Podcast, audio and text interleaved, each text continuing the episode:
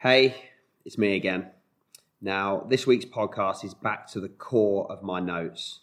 It's been a few weeks since a more personal and intimate session, and I've been making notes upon notes upon notes every single day.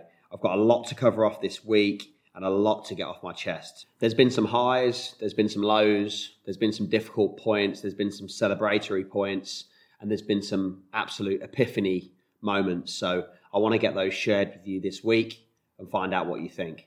So without further ado, here's episode nine The Silent Entrepreneur by me.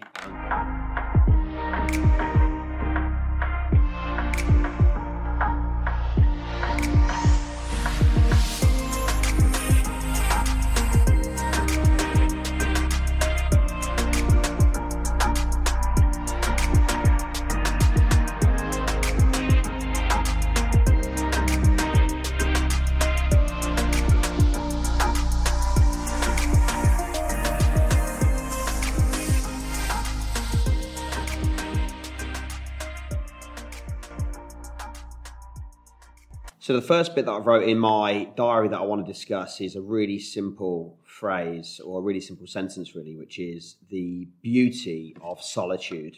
Now, the reason for that is that historically in the past, I've always been built with a view that I don't have any time for myself. Um, you know, if you were to quote things that I've probably said in the past that busy people say, I can't sit still for five minutes. I need to be more productive doing something else. There's not enough time in the day to do something for myself. You know, time to myself is something I can't afford to do right now.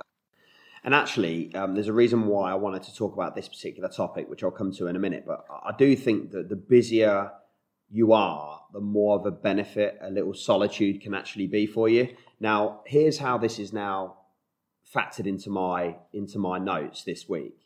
So before Christmas, short period before Christmas, Sophie, my partner, caught COVID.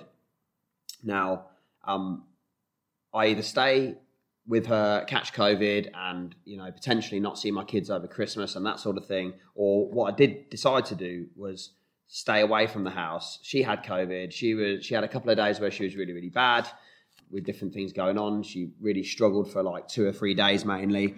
I decided to sort of stay away from the house, which was difficult, knowing that she wasn't very well. But I decided to stay away because what I didn't want to do was to get three, four, five days into her positive test and then develop a positive test of my own, which would have meant that Christmas Day for everybody that we're hosting Christmas dinner for, uh, my kids coming over on Christmas Eve, you know, all those things would wouldn't have happened at all. So I decided to stay away and basically base myself from the office um, until she was COVID free so that's why it's factored into my uh, notes because I've had some solitude forced on me, and I've made that decision to go to go and get that.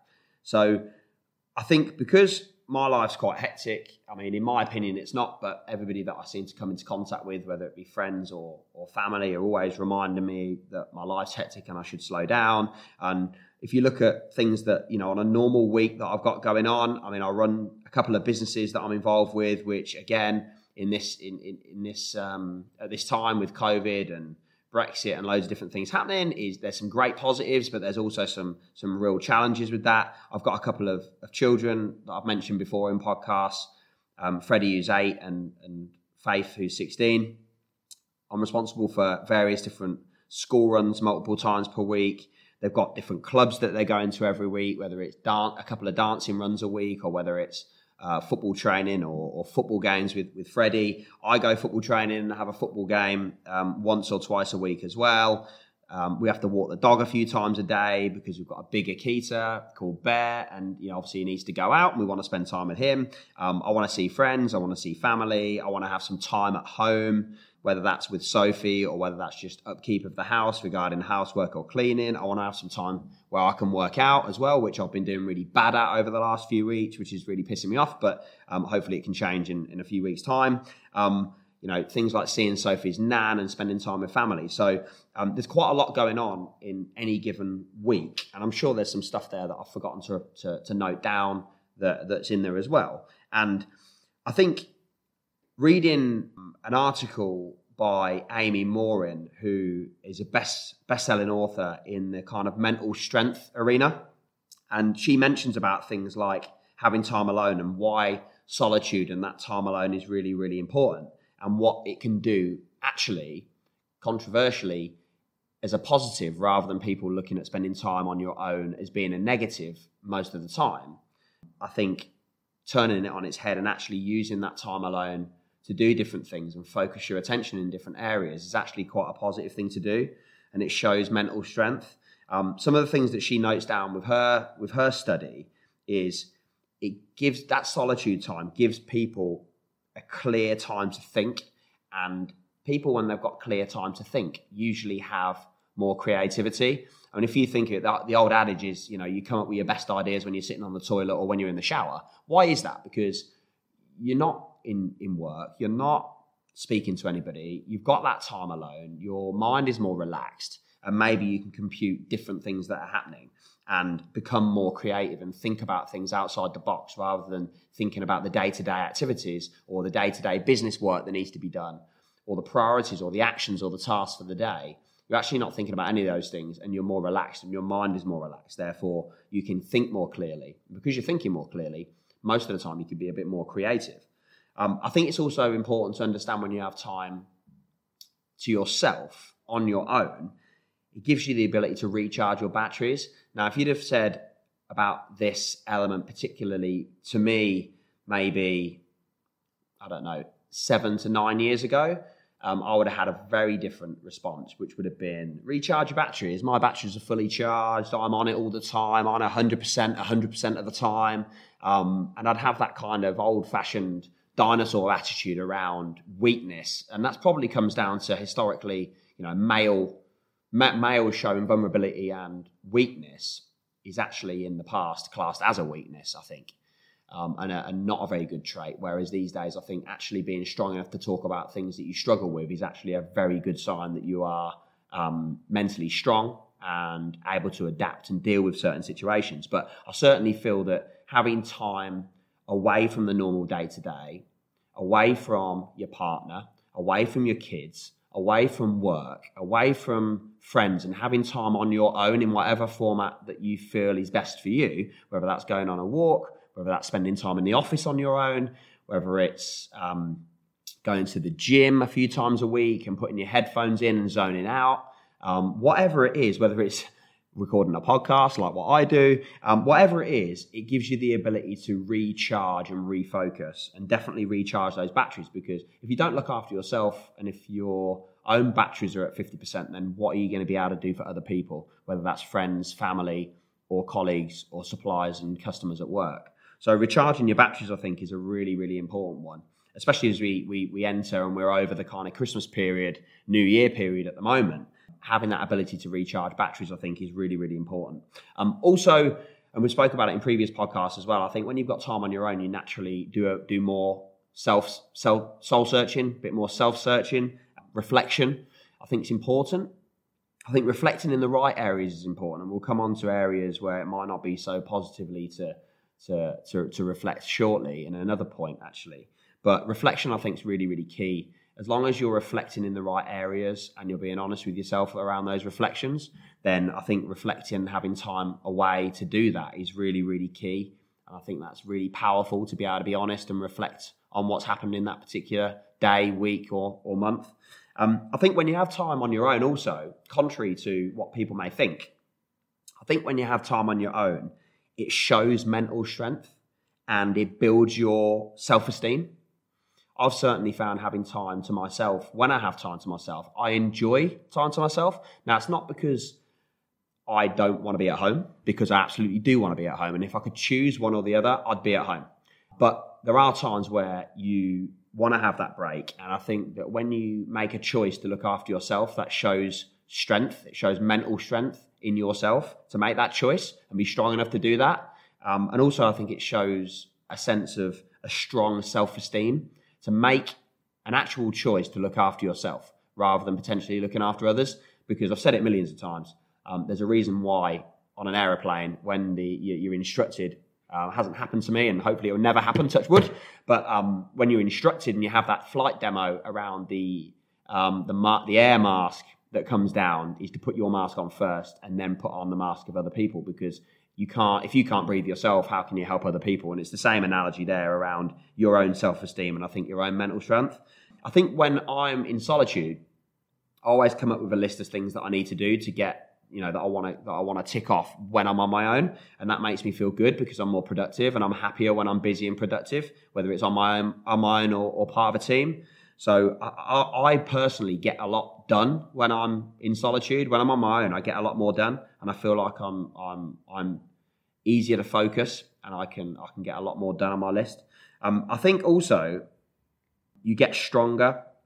Going on from the kind of mental strength and the self esteem point, I think you get stronger when you have time alone, and especially when you make a choice to have time alone as well. And I think it adds to your sort of personal resilience because in my opinion, you know, especially for people that uh, are listening to this that are in leadership positions or people that are working tremendously hard to provide for themselves and their family, or you know, people that have just started a business or serial entrepreneurs. I think when you're a business owner and you're running a business, resilience is one of the most key traits that you absolutely must build up if you're if you're going to stand the test of time and and make things work for yourself. Whether that is a one man band, a plumber, electrician, or whether that's running a, a tech organization with hundreds of people in it.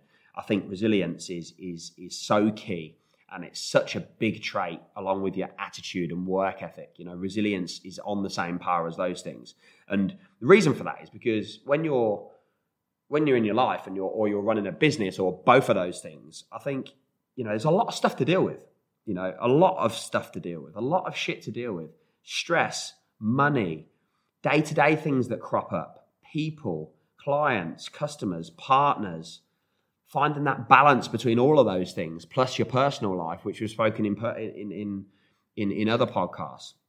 So I think building your resilience up is really, really important. So what I've done here is I've had to think about how I deal with resilience and how I deal with tough situations. And I've made some points here which I think are well worth discussing and talking about, which may help people build that resilience up, build that layer of armor up and up. Um, so if something, I mean, your resilience gets tested when something happens, and it's usually something bad or challenging or both, usually. So I think the first thing that I used to do is I used to take things to heart when because I care so much about the business and my family and people in general, I care a lot and sometimes care too much. And, I, and that's something that I don't ever want to change because I think it's a positive trait for me. But what happens when something challenging happens is I usually, usually take that to heart. I, I, don't take it on the chin and forget about it. I take it to heart and I overthink it.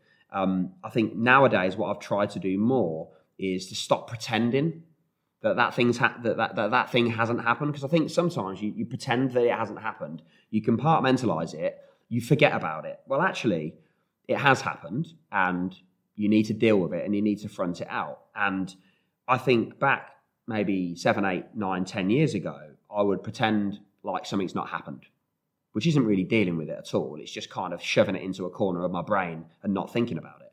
But I, I absolutely would pretend it's happened, pretend it's not happened, and compartmentalize it and not really deal with it. And I think thinking and looking back to my past with certain situations that have happened that have been really painful and challenging is that pretending it's not happened or compartmentalizing that tough challenge or time, it leads to blame, it leads to pain, and it always crops up further down the line, exactly when you least expect it, which can sometimes be even more painful and embarrassing than it would have been at the start.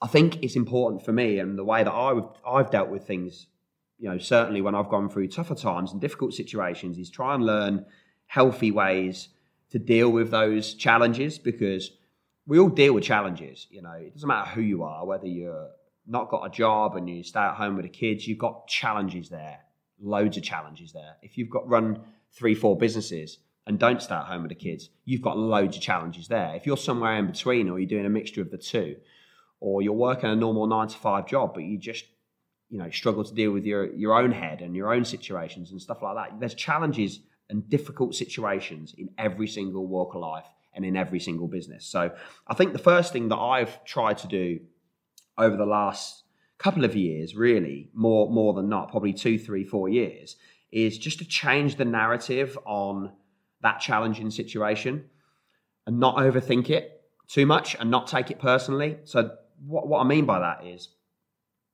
I think the best way to think about it is and explain it to you is negative thoughts lead to procrastination about those negative thoughts.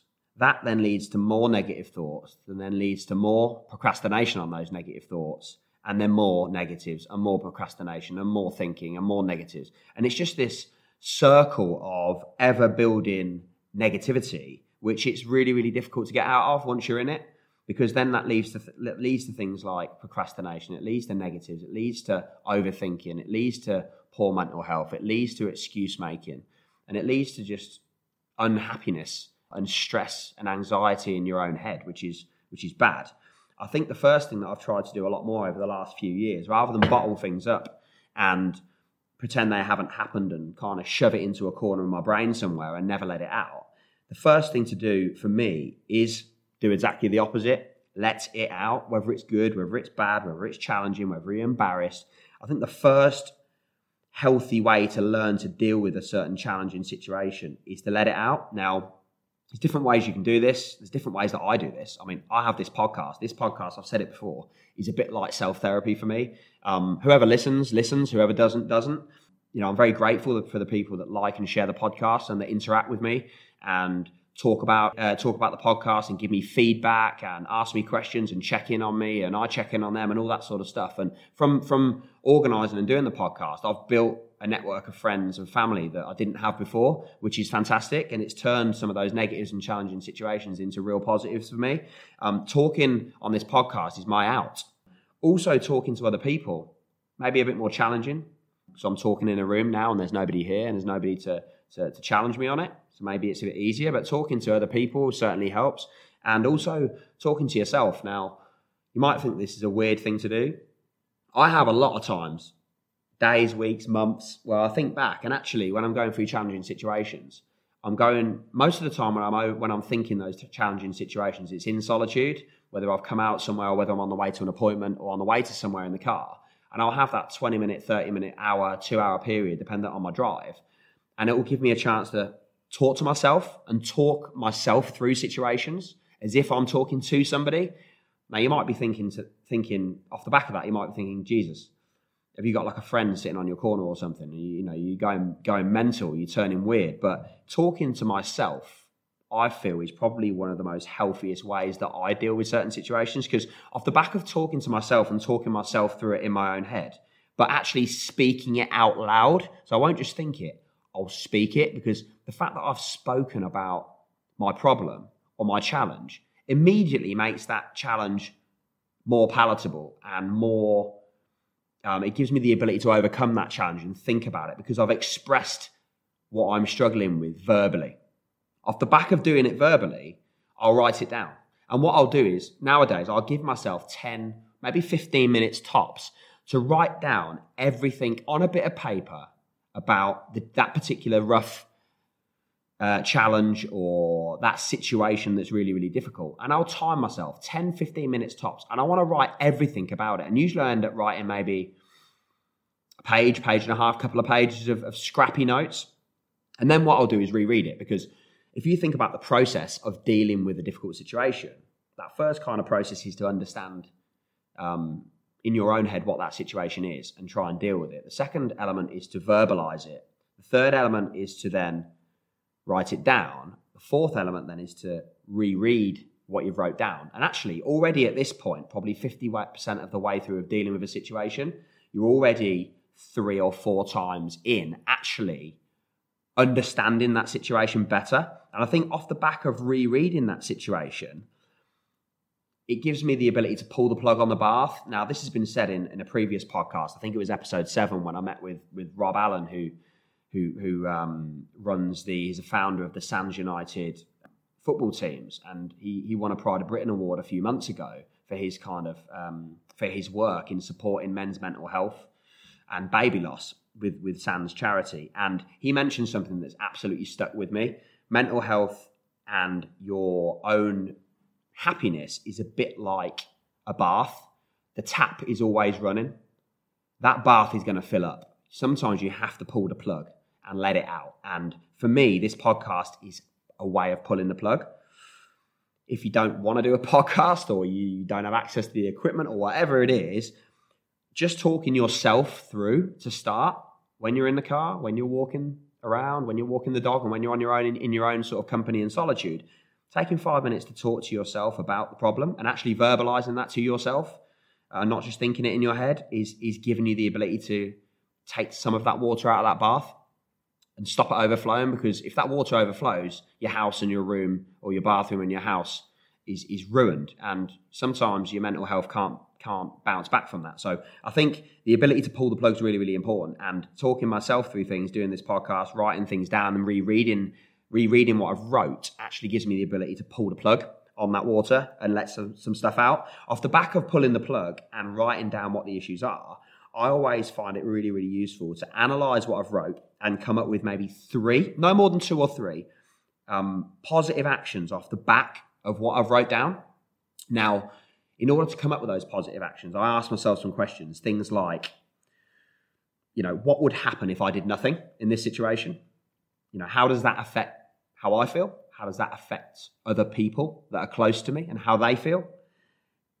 How will not doing anything about this situation and, you know, pretending it hasn't happened or compartmentalizing this particular challenging situation, if I do that, how will that make me feel short, medium, and long term? What effect will that have on me, my business, my people, my family, my kids?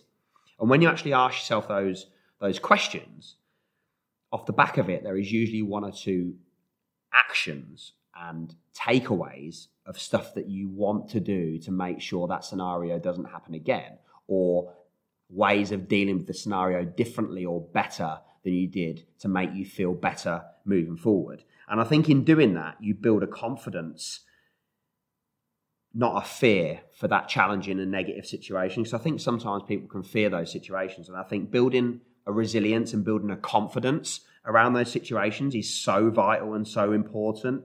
And the way that I do that is by going through that process. And then at the end of that process, what I'll try and do over the next few days, weeks, or months is actually try and make myself face little bits of that situation again, little by little. So it's in my control. So I'm not just throwing myself into it. So if I, for example, if I had a scare, uh, if I was scared of heights, I wouldn't get on a plane. It's not. I'm not. I'm, you know, my, my process wouldn't be to go and force myself to go and get on a plane if I was scared of heights, or force myself to go and do a bungee jump, or force myself to jump out of a, a plane, because I don't think that I'm in control of that situation. I'm just throwing myself into it what works for me, short, medium, and long term, what makes me feel better is by taking those incremental, smaller, uh, smaller steps, a bit like compound effects um, around other solutions and, and situations. Those little steps to get me there. And then I'm facing up to that negative and that challenge bit by bit. And the important thing that I'm doing with my own mental health and my own resilience is I'm doing that at my pace and I'm doing it under my control and not somebody else's control. So I think off the back of that, you know, if you want to be creative, if you want to reflect more, if you want to recharge your batteries, feel better, if you want to build empathy within yourself, if you want to get to know yourself better, and if you want to really build your resilience and build your suit of resilience armor up and up and up, give yourself time. Give yourself diarize time to spend time with yourself away from other people, whether that's every day for a couple of minutes a day, whether that's every week for half an hour, an hour, or whether that's, you know, a day a month out of the office or away from uh, a certain situation on your own, in your own solitude to reflect and give yourself time. So the next thing in my, um, in my notes here, are, uh, sorry, is the notion of never giving up. Now, for me, this is one of the most undervalued traits in business, in society as a whole, in human nature, is the ability to never give up. You know, if you want to win and you want to be successful at something, then how can you ever be beaten by somebody who never gives up? So, example of this very recently, and the reason why it's made it into my notes is my son Freddie, who's eight, absolutely lives and dies football you know, after school he wants to play football. He gets home he wants to play football. He's got a training session once a week. He wants to go early. He wants to stay after. He wants to play at the weekend. He wants to keep playing with his mates during the week. He's absolutely football mad. And I'm not just saying this because I'm an over exuberant parent that thinks that Freddie is the best thing since sliced bread. He isn't the best thing since sliced bread. He there's better players out there. There's also worse players out there, but there's certain parts of his game that I really really like, and there's certain parts he needs to improve on. I mean, on the pitch, you know, he'll have his off days. He'll have games where he's absolutely fantastic, but he he displays a knowledge of the game, communication, skills on the ball and without the ball. He's quick. Uh, just like I used to be super quick when I was younger, not so quick now, nowhere near as quick now, but he's got a real rapid speed because he's got quite a low center of gravity because he's quite small. He's really determined. He shows teamwork. Um, he's got an absolutely cracking right foot when he catches one, and he shows compassion and empathy for other players on the pitch. If people get hurt, he'll be the first one that runs over and wants to try and pick them up. If if we can see the goal and our goalkeeper's not very happy, and at that age, sometimes they get a bit upset if they're conceding goals. Um, he's the first one to go over and kind of put his arm around the shoulder and, and, and try and say something to console that person. So all of those things are great, and and there's there's games where he'll display more of certain aspects of that than others. And there's, like I said, there's games where he'll be absolutely incredible, like he was a few weeks ago against the side. He was the best player on the pitch. The weather was awful, and it's the best game I've ever seen him play. He was incredible. Um, and then there's games where you know the next two games after that he was pretty pretty ordinary. So it's a little bit up and down at his age, and they struggle to sort of get the consistency. But he's really enjoying his football. But the one trait out of all those things that I mentioned, the one that I didn't mention that I'm most proud of for him, and the reason why it's made it into my notes is the ability to never give up.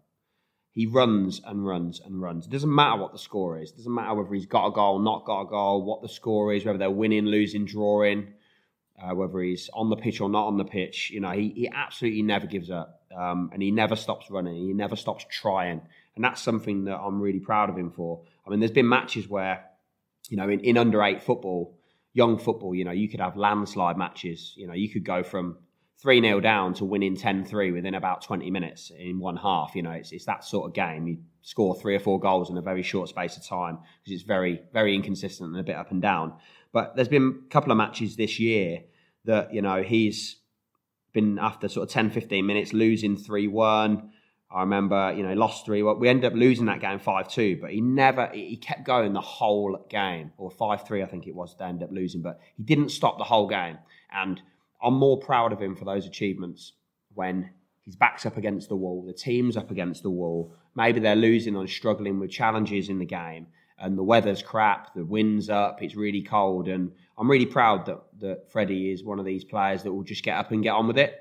Um, whether it's cold, whether it's wet, whether it's rainy, he's not going to flake out of it. He's not going to not going to try his best. He's going to put an effort in and never give up the whole game. There's been games where he's been three 0 down. Uh, they drew three all. Guy didn't stop. He just didn't stop running. The lad never stopped running. And the reason why I wanted to put this short point in here is I just feel that never giving up is a very undervalued trait in in in in society and in business as well. It's very very difficult to beat someone who never gives up. So you know I strive more this year and more next year to never give up. Um, like Freddie, you know, it's one of the things I'm most proud of about him and something that I think that he inspires me to be better at, which is never giving up. And look, in the in the spirit of honesty, I think there's been times over the last few weeks since I jumped on this podcast alone, um, where there've been bits that I've really struggled with. Really, to be honest with you, I feel like there's been quite a lot of negativity thrown in my direction over the last probably month or so two to four weeks.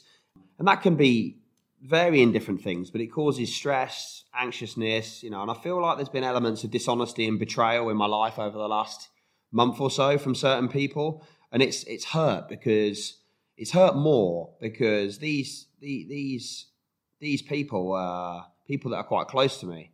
Um, and they probably haven't done it maliciously, but I've felt that there's been elements of people or situations to do with the business that have been really, really tough over the last month. Um, and I feel there's people within the business, uh, friends, family, and also people close to me that have let me down a bit, and I feel a little bit let down. And I think you know, going through a tough COVID period for everybody um, and everyone with their own situations, it's hard. And I'm not sort of pinning the blame on on everybody else, but um, I think it makes the one thing that I have taken from the last sort of month or so that have been quite quite stressful. And like I said, I felt in in parts quite quite alone and quite betrayed from some sort of dishonesty. I think what I've learned from that, and in the spirit of my first point about resilience today is that when you have that sort of behavior and challenges from people you love and you respect and that are close to you, it's the hardest to take. But I think it's quite important not to necessarily dwell on that. In the spirit of, of resilience, find a way through it. And, and I've certainly found a way through it, and I'm feeling a lot better now. And I'm looking forward to an amazing 2022. And with that comes new opportunity, it comes a new year, it comes new optimism. And the point that I want to come on to next, that I've wrote next in my uh, on my notes, is New Year's resolutions. Now, it's widely known that New Year's resolutions are quite slapdash, and I think you know there's a there's a survey done in 2020 by Forbes that's shown that eight to 12 percent of people felt that they achieved their New Year's resolutions in 2020 according to their survey, and 64% abandoned their New Year's resolutions after one month. I mean, those percentages are ridiculous, really, when you think about it. It's a, such a small percent of people that they surveyed that, they fe- that felt they actually achieved on their resolutions. And, uh, and, uh, and over two thirds, nearly two thirds of people abandoned their goals and aspirations for that year within the first month of actually setting them. Now, those stats are ridiculous, really, when you think about it. Why? Why is that? It got me thinking.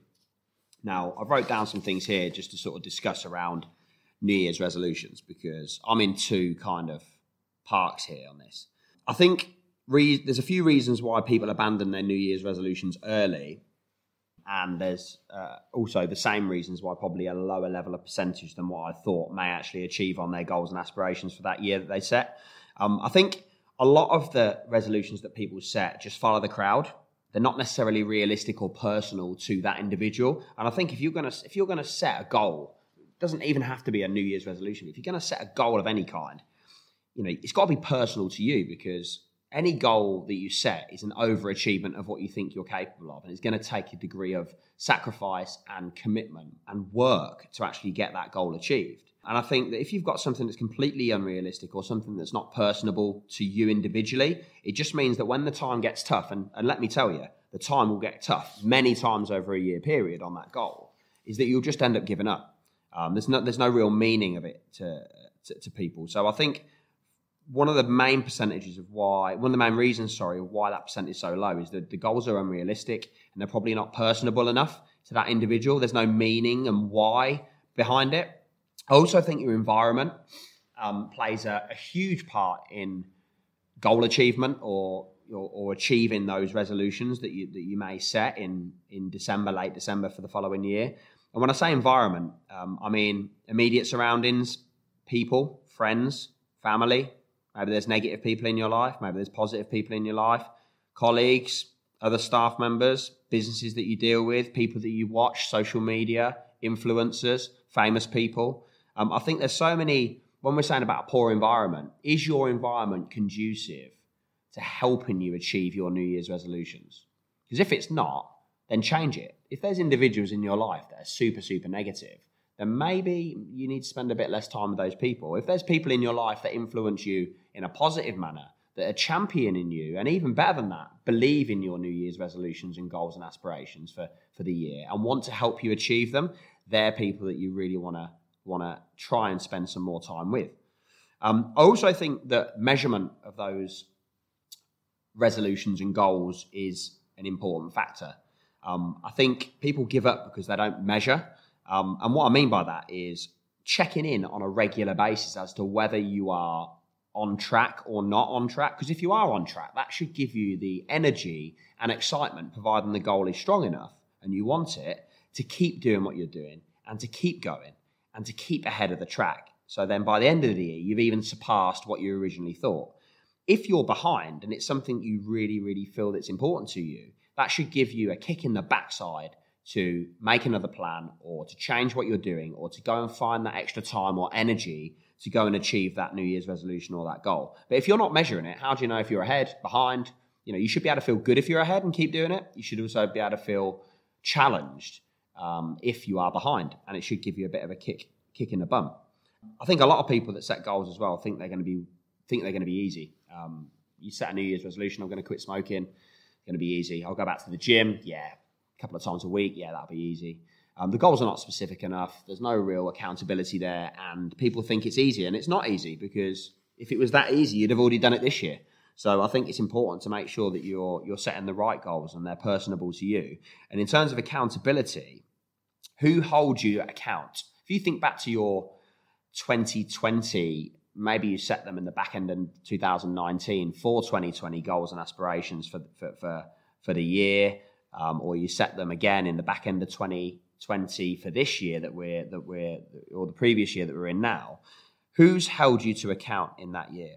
Who knows what your goals and aspirations actually are? Because if nobody knows what you're trying to do, then how can people help you be accountable to those things that are important to you. You've taken the time to um, to understand what those goals and aspirations are. You've taken the time to think about your New Year's resolutions.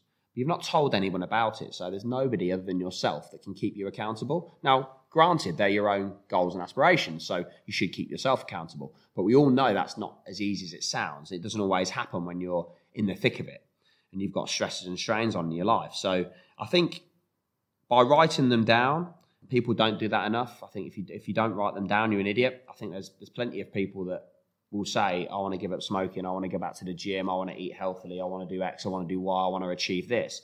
Actually, probably by, the end they get to the year, if you ask them, they probably wouldn't actually remember what their New Year's resolution was um, because they've not wrote it down, because they're not accountable for it. So I've been thinking about some top tips that I think are really important to make sure you stick to your New Year's resolutions and you stick to your goals. And it's going to be something that um, that I work on as part of you know getting energized and enthralled about you know a new year. Um, the first point that I want to make in terms of um, helping stick to your your New Year's resolutions and your goals is to try and change the consciousness before you actually change your behaviors. So I think it was Einstein once said that you can't solve a problem on the level of consciousness that you created the problem. So, you know, if you were, for example, mistreated by your parents when you were younger, or you were mistreated by your boss on a regular basis, and you felt that it's not the first time you've been treated that way, it's a horrible job. That's it. Next year, I'm going to go find. I'm going to go find another job. That might sound like a fabulous and a great goal for you, but it's quite likely that probably won't happen unless you change aspects of yourself first. So if you change aspects of yourself first, you're more likely to attract and sustain positive treatment in your life. So I think that if you if you if you take all of that negativity and you feel and you typically think that you're mistreated and things are unfair and this is the way it always has been, you don't speak up and stand up for yourself and um, and change that narrative a bit I think that you're always going to have that chronic condition of feeling that you're unfairly treated. So when I, when I mention about changing your consciousness, I think you've got to look at yourself first before you actually go and set you know goals and behaviors that are gonna that are gonna change that, that are gonna be achieved. I think you need to understand where you're at first from a conscious perspective. I also think then from point two, accountability is a huge a huge aspect. No accountability structure to sustain change is probably, I would say, one of the biggest reasons why someone would be in that 8 to 12% of people, sorry, in that 64% of people that abandon their goals after a month.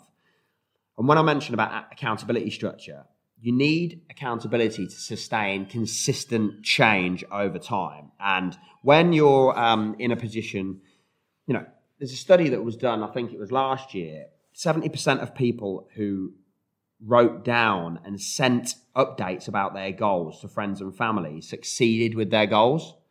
So that's quite a high percentage. And I think, you know, if you if you've got the right people around you that want you to do well and that want you to achieve and want you to be be happy, why wouldn't you share your goals and aspirations for that year with the people that are closest to you? Because number one, if they don't want to help you keep to them, then maybe they're not as good a friend or family member as what you think they are. Maybe, maybe, maybe you should go and find somebody else to get close to.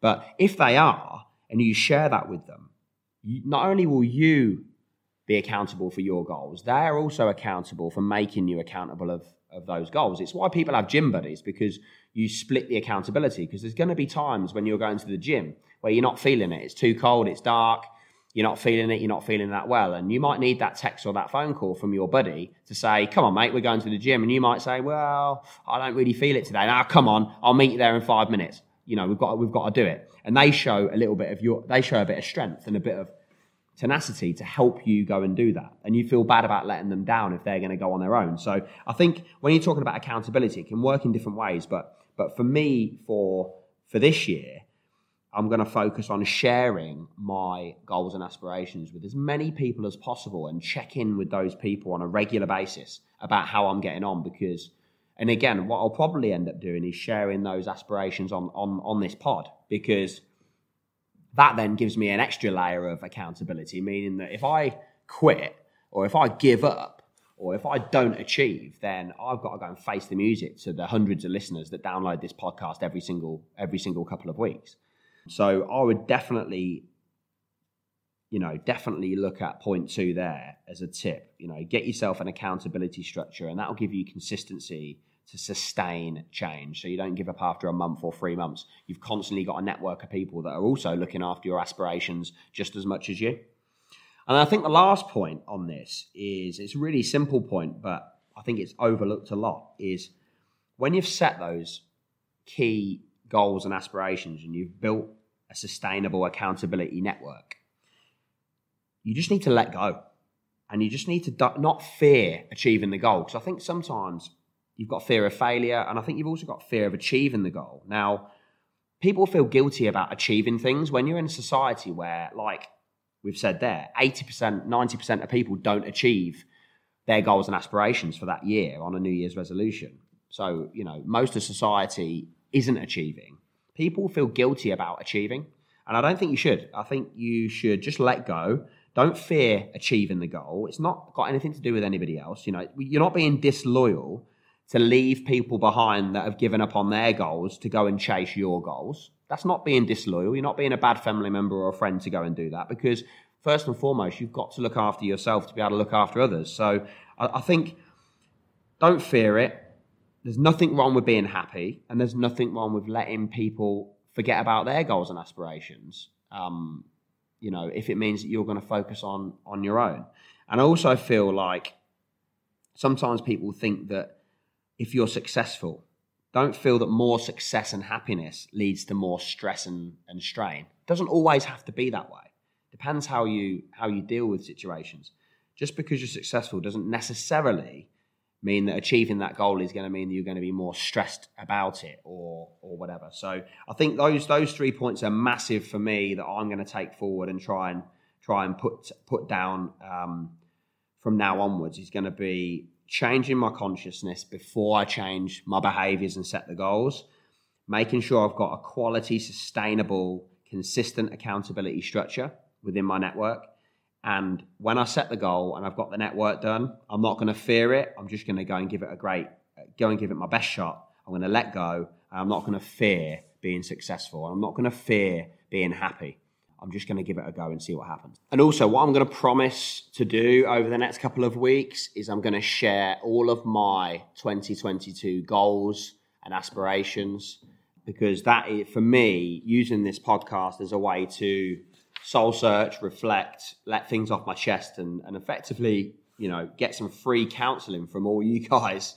Um, it, I don't think there's a bigger way that I can be more accountable than telling my friends and my family and the people that and my kids, the people that I deeply care about, about my goals and aspirations, and also sharing those goals and aspirations with all of the listeners to the podcast. Um, I think that is the ultimate way in being accountable this year. And feel free to reach out to me to, to, to let me know how, you know, to, to check in. Please reach out and let me know, you know, how you're getting on with your goals. I want to, I want you to be checking in and holding me accountable to mine. If I'm committing to something, I want to make sure I'm doing it because it's important. So again, think about that sustainability, uh, accountability network in terms of getting that consistency. Uh, and I want you, as the listeners of this podcast, I want you to not only keep helping me with my reflection as you are, but I want you to also hold me accountable this year.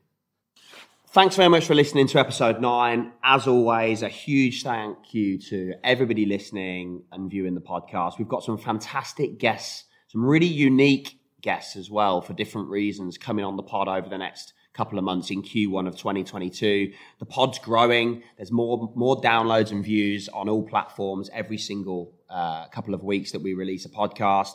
Um, I'm feeling great about it. People are giving me some great feedback. So again, I couldn't do this without you. So thank you very, very much. I really do appreciate it.